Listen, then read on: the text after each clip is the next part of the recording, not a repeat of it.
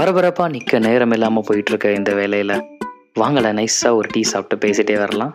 இது உங்கள் ஒளிவட்டம். நான் உங்கள் ராஜ். பேசுகிறதுக்கு நமக்கு எதுவும் இல்லையா என்ன? வாங்க பேசலாம்.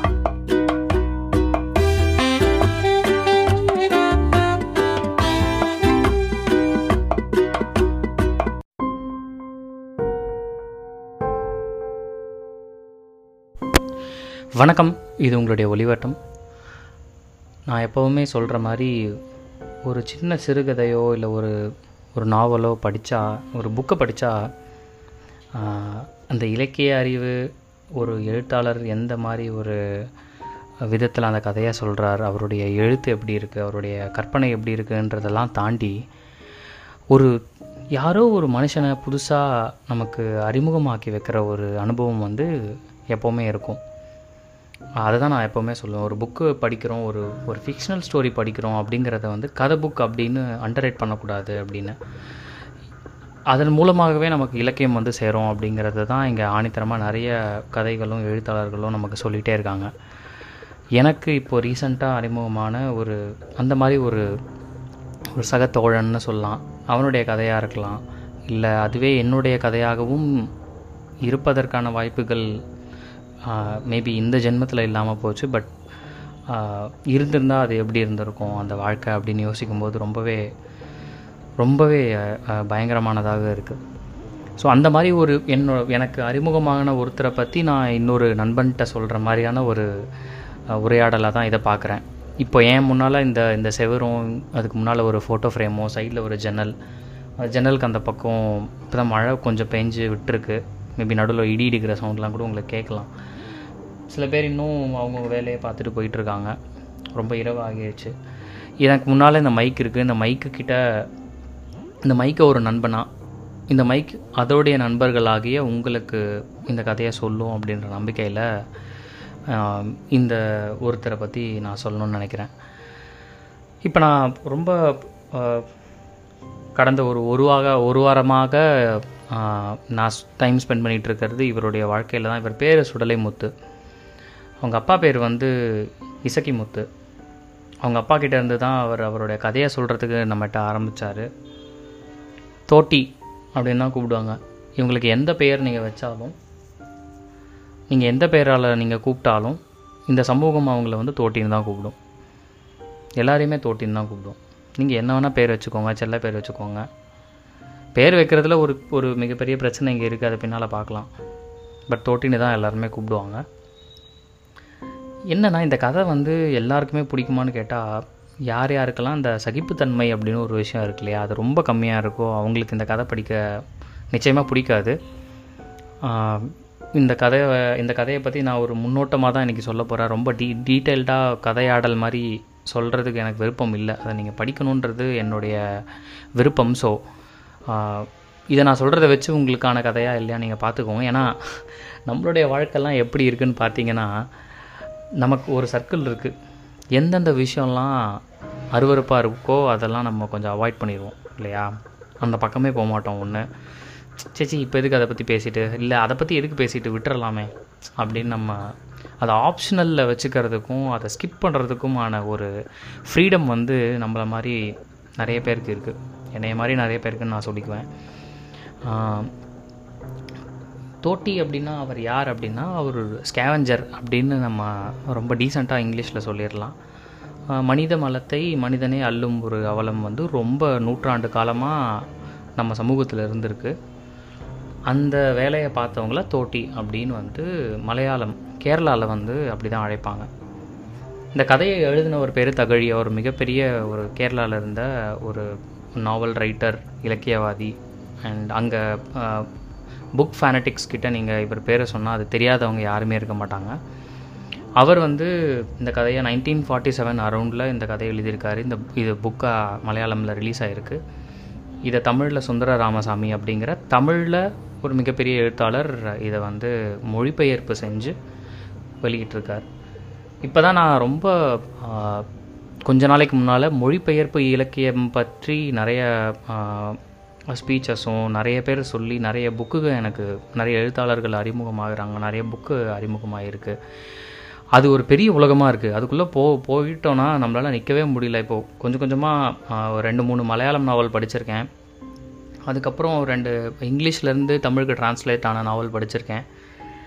பட் ஒரிஜினலில் படித்தாலே நல்லா தான் இருக்கும். பட் எல்லா லாங்குவேஜும் உங்களுக்கு வந்து உங்களுக்கு எனக்கு படிக்கவோ எழுதவோ தெரியாது அப்படின்றதால இந்த தேடல் வந்து ரொம்ப ப்ராடாக இருக்குது இப்போ எஸ்ராவோட ஸ்பீச்சஸை கேட்டே நான் ஒரு பத்து பதினஞ்சு புக்கு இது வரைக்கும் மொழிபெயர்ப்பு நாவல் வந்து விஷ் லிஸ்ட்டில் போட்டு வச்சுருக்கேன்.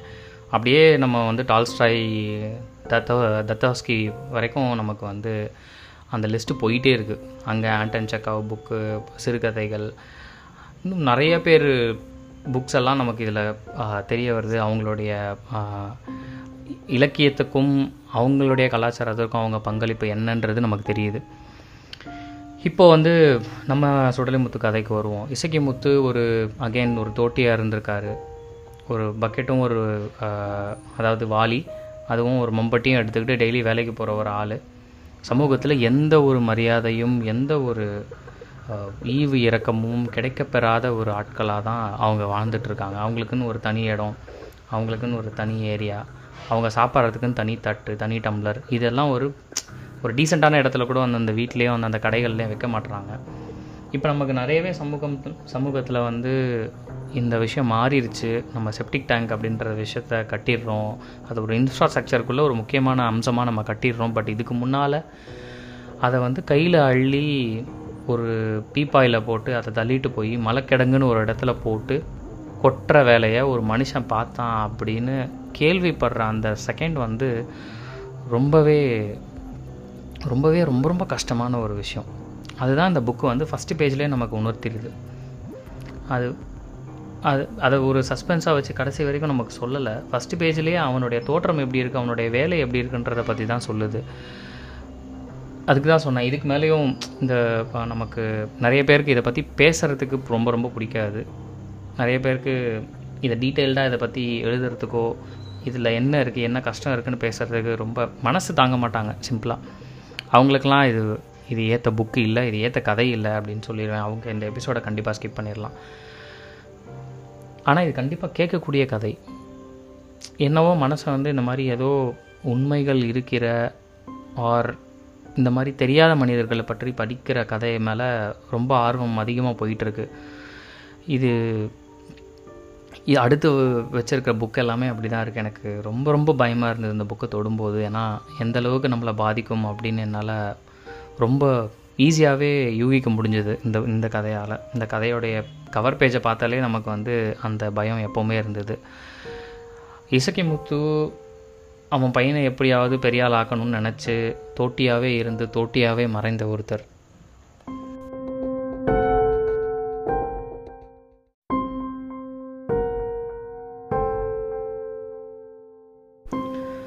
இசக்கிமுத்து ஒரு தோட்டியாக தான் வாழ்ந்திருக்காரு.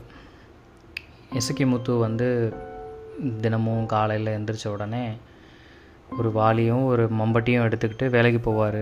நிறைய கடைக்கு போவார் நிறைய விடுதிக்கு போவார் நிறைய பெரிய பெரிய வக்கீல் ஜட்ஜு இவங்க வீட்டுக்கெலாம் போவார்.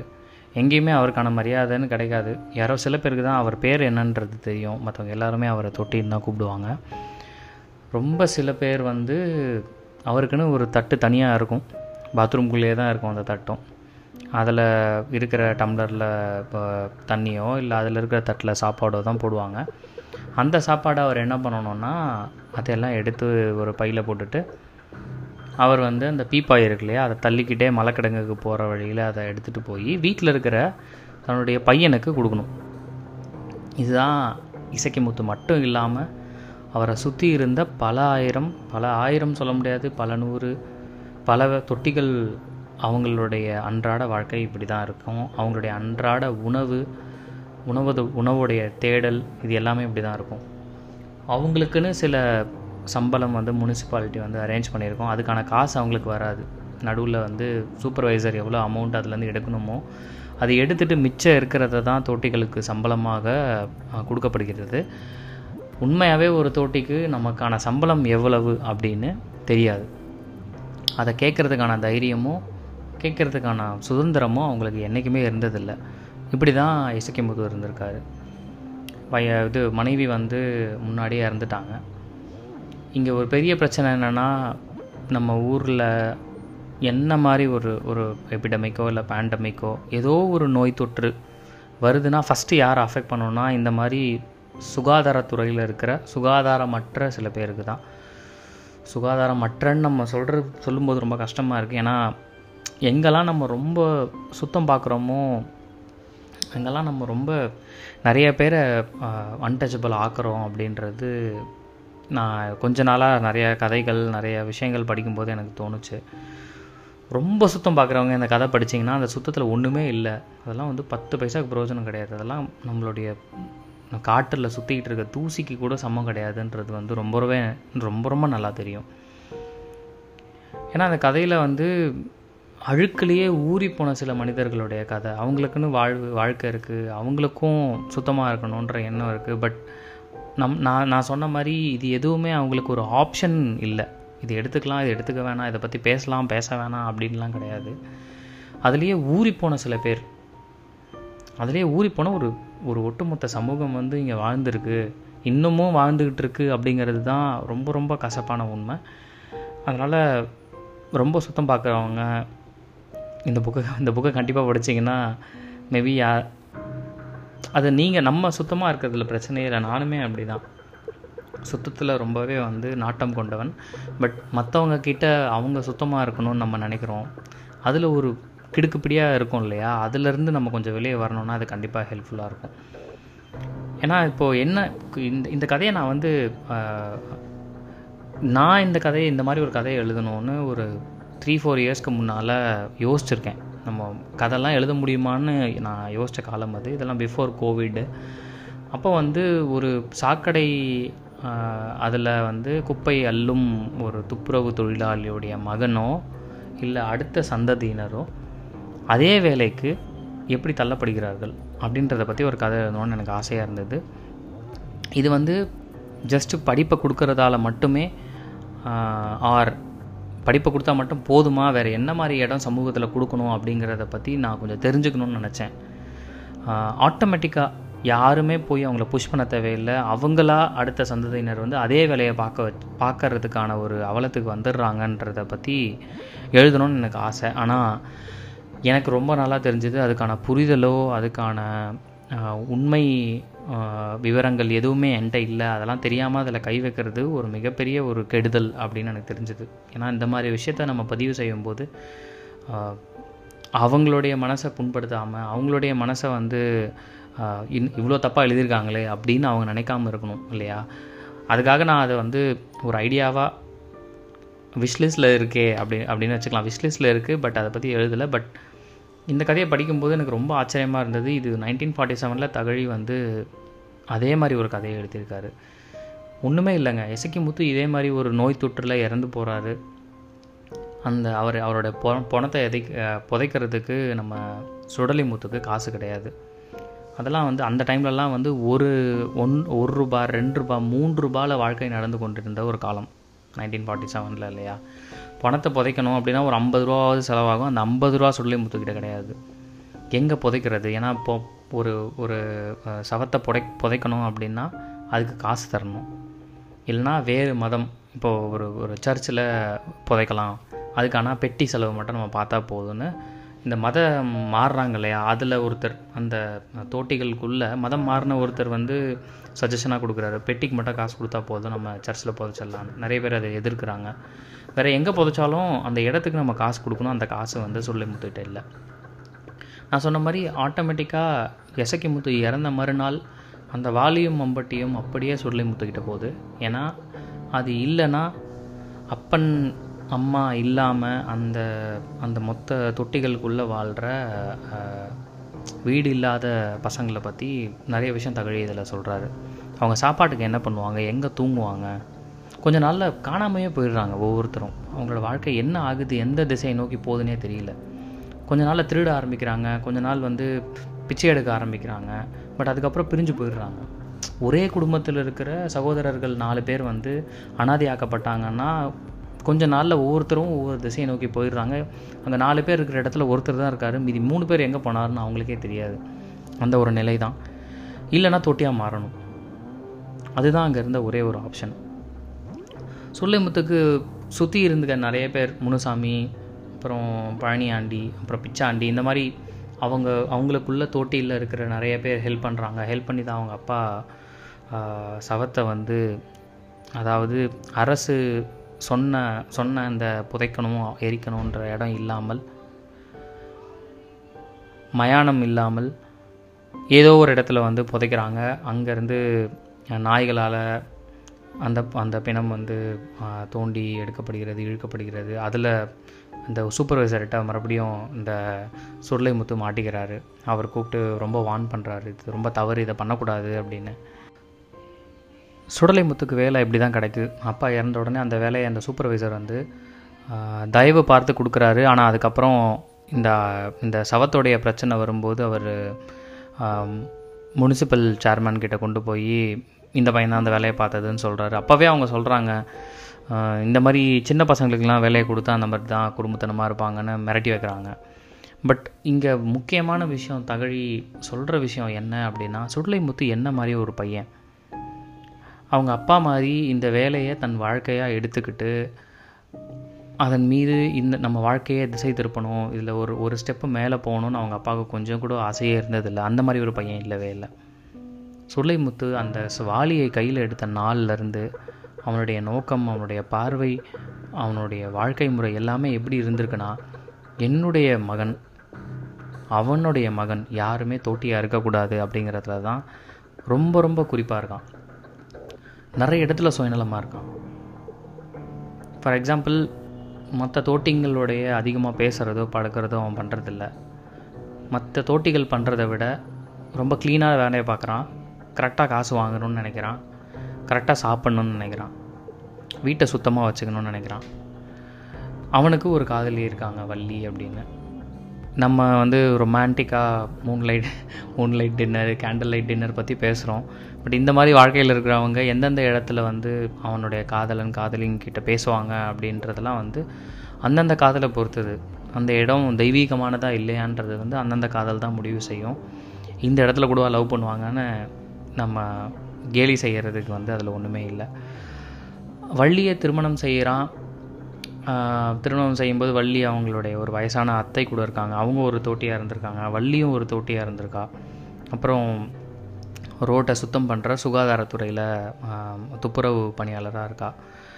வள்ளியை திருமணம் செஞ்சு முதல் நாள்லேயே வந்து இவனுடைய குணாதிசயங்கள் லைட்டாக மாறுது. அவன் என்ன சொல்கிறான்னா பக்கத்து வீட்டில் இருக்கிற யாரோடையோ தோட்டிகளோடையோ அவங்களுடைய மனைவியோடையோ குழந்தைகளோடையோ பேசக்கூடாது அப்படின்னு சொல்கிறான் ரொம்ப ரொம்ப சுத்தமாக இருக்கணும் அப்படின்னு சொல்கிறான் வீடு சுத்தமாக இருக்கணும். டெய்லி குளிக்கணும். அதாவது நான் சொன்ன மாதிரி அவனுடைய மகன் தோட்டியாக இருக்கக்கூடாது அப்படின்ற நோக்கத்திலேயே அவனுடைய மனைவிக்கு இந்த அறிவுரையெல்லாம் சொல்லி அவன் இருக்கான்.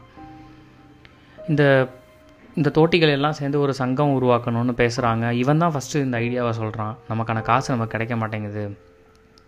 அப்படின்னு சொல்கிறான் ஏன்னா காசில் ரொம்ப குறியாக இருக்கிற ஒரு ஆள் இவன். நிறைய அவன் நிறைய பணம் சேர்த்து வச்சுருந்தான் அப்போவே. மற்றவங்கள மாதிரி கல் குடிக்கிறது அதை வச்சு நிறைய செலவு பண்ணுறது இது எதுவுமே வந்து இவன் பண்ணதே கிடையாது. சுள்ளைமுத்து பண்ணதே கிடையாது. அதுக்கு பதிலாக அதை சேர்த்து வச்சு அதை கந்து வட்டிக்கு விட்டு அதில் சம்பாதிக்கிற வழியை பார்க்க ஆரம்பித்தான் அதாவது கூட இருக்கிறவங்க கிட்டேயே அந்த பணத்தை கொடுத்து கண்டு வட்டி வாங்குறது இந்த மாதிரி வேலையெல்லாம் வந்து சுள்ளைமுத்து பண்ண ஆரம்பிக்கிறான். யாருக்கு அந்த தோட்டியில் அந்த ஏரியாவில் யாருக்கு என்ன பண்ண வேணும்னாலும் சுடலைமுத்து தான் கொடுக்குறான். இந்த மாதிரி ரொம்ப ஸ்மார்ட்டான ஒரு ஒரு ஆளாக தான் வளர்ந்து வரான். இதில் நமக்கு ஒரு சங்கம் கண்டிப்பாக வேணும்.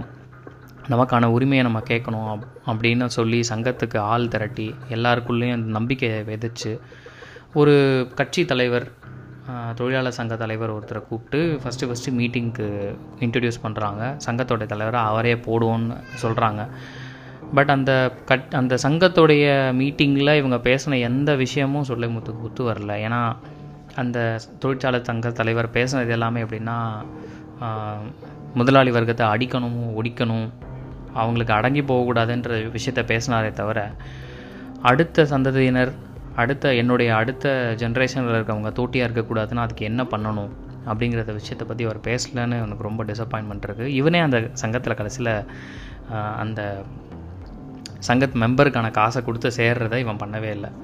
இப்போ இந்த சூப்பர்வைசரும் முனிசிபல் சேர்மானும் இவனை கூப்பிட்டு இவன் தான் சங்கத்தை திரட்டினான் அப்படின்னும்போது அவங்களுக்கு ஒரு த்ரெட்டு தான் அது. ஏன்னா தோட்டிகள் இல்லைன்னா அந்த ஊர் எப்படி நாரி போகுன்றத வந்து தகழி வந்து ரொம்ப டீட்டெயில்டாக சொல்லியிருக்காரு.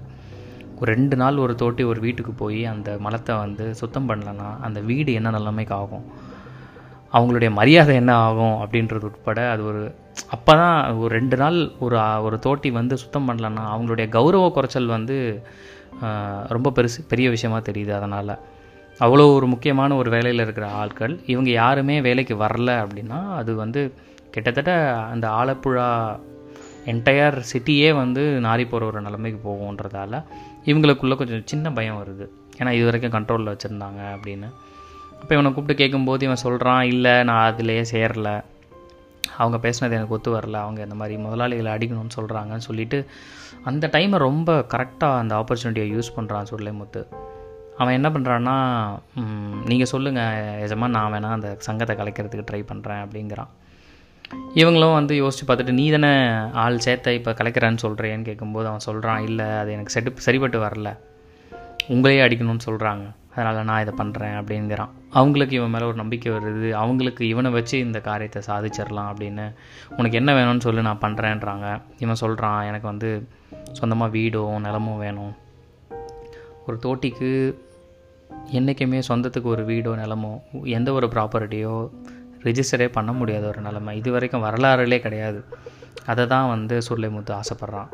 சரி நீ வந்து கையில் வச்சுருக்கிற பணம் எவ்வளோ சேர்த்து வச்சுருப்ப? அதை என்கிட்ட கொடு. ஒரு இன்னும் ஒரு ஒரு ஐநூறு அறநூறுரூவா செலவாகும். அது வரைக்கும் நீ சேர்த்து வச்சு என்கிட்ட கொடு. நானே உனக்கு வாங்கி கொடுத்துறேன்னு அவர் சொல்கிறாரு அவர் வார்த்தையை நம்பி அந்த சங்கத்தை கலைக்கிறதுக்கு ட்ரை பண்ணுறான் மறுபடியும் அவங்கக்கிட்ட போய் இந்த இந்த சங்க தொழிற்சாலை சங்க தலைவர் பேசினது எல்லாமே தப்புன்னு சொல்கிறான் சங்கத்தை கலைக்கிறான்.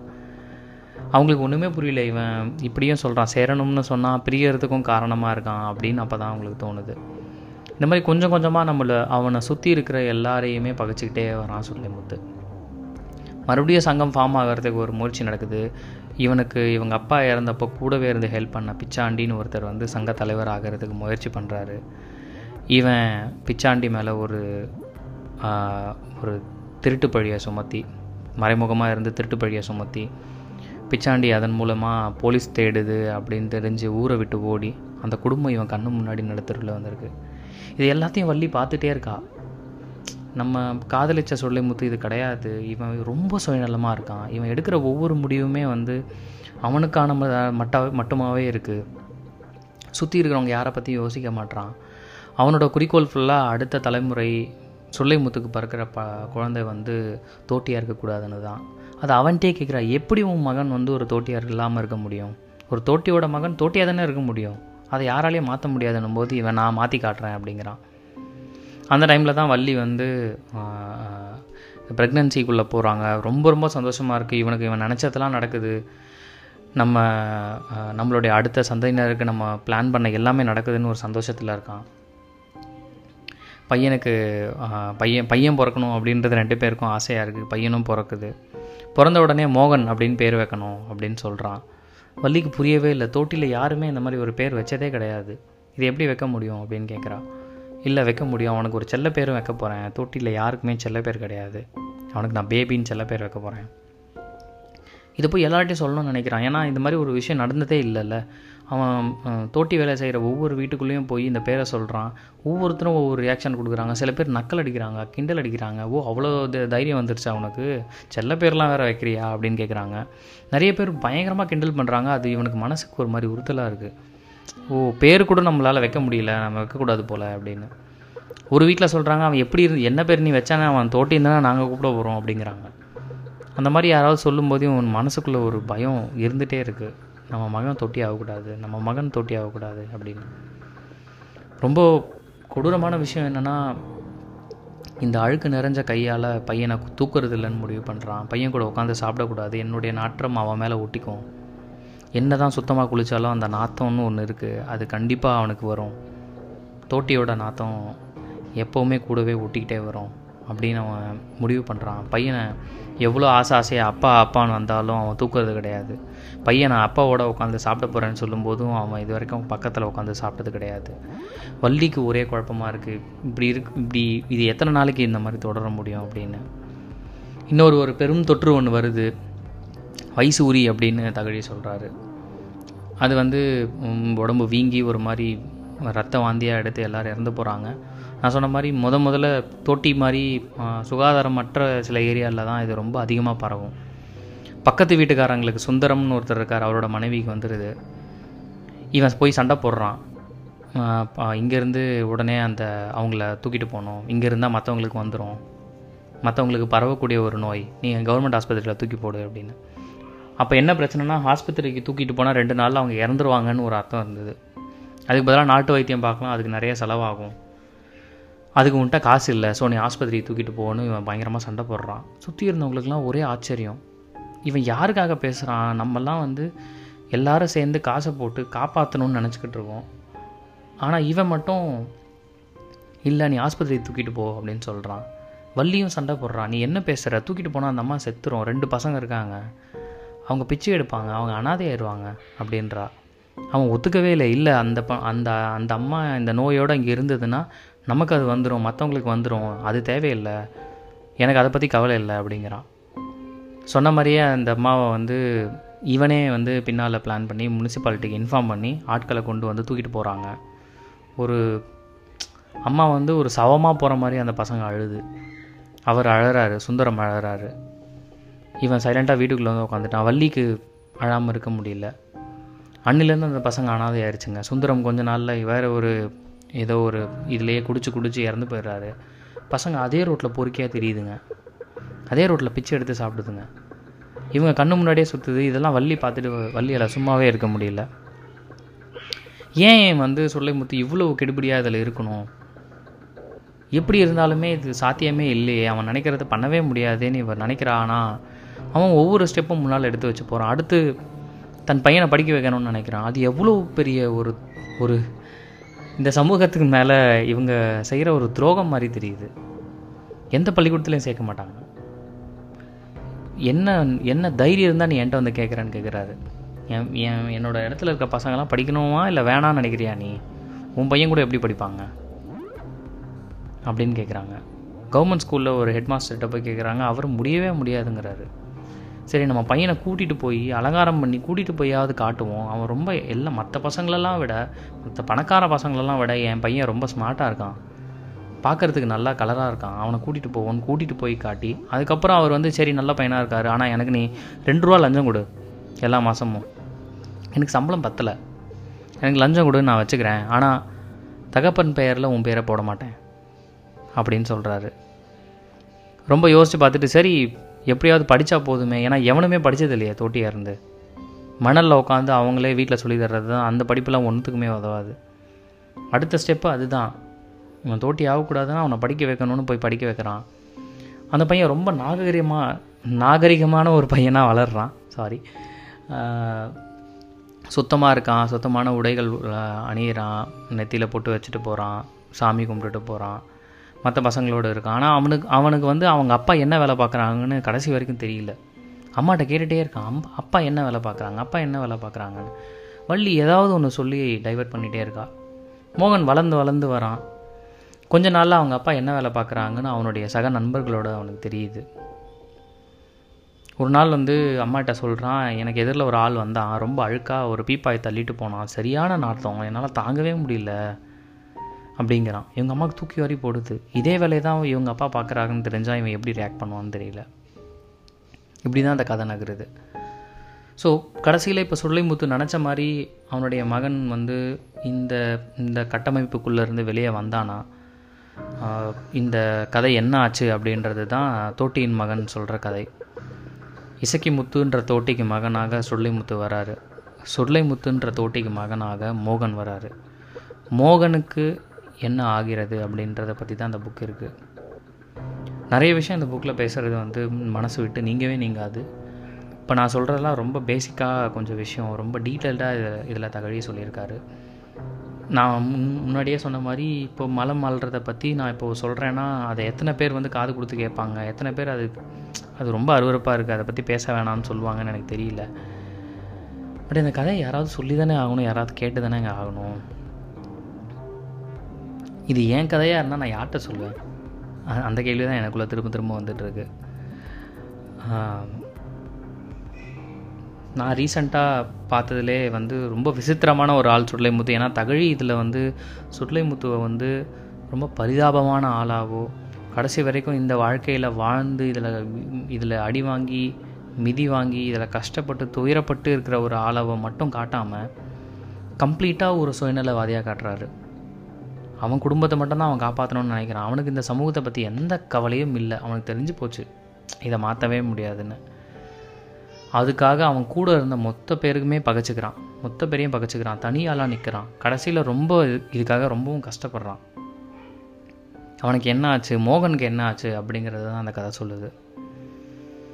ஸோ எனக்கு தெரிஞ்ச சொல்லைமுத்து பற்றி நான் உங்களுக்கு சொல்லியிருக்கேன். மீண்டும் வேறு ஒரு நண்பனை பற்றியோ வேறு ஒரு தோழனை பற்றியோ இல்லை வேறு ஒரு அனுபவத்தை பற்றி உங்ககிட்ட பகிர்ந்துக்கணும்னு நினைக்கிறேன். நன்றி.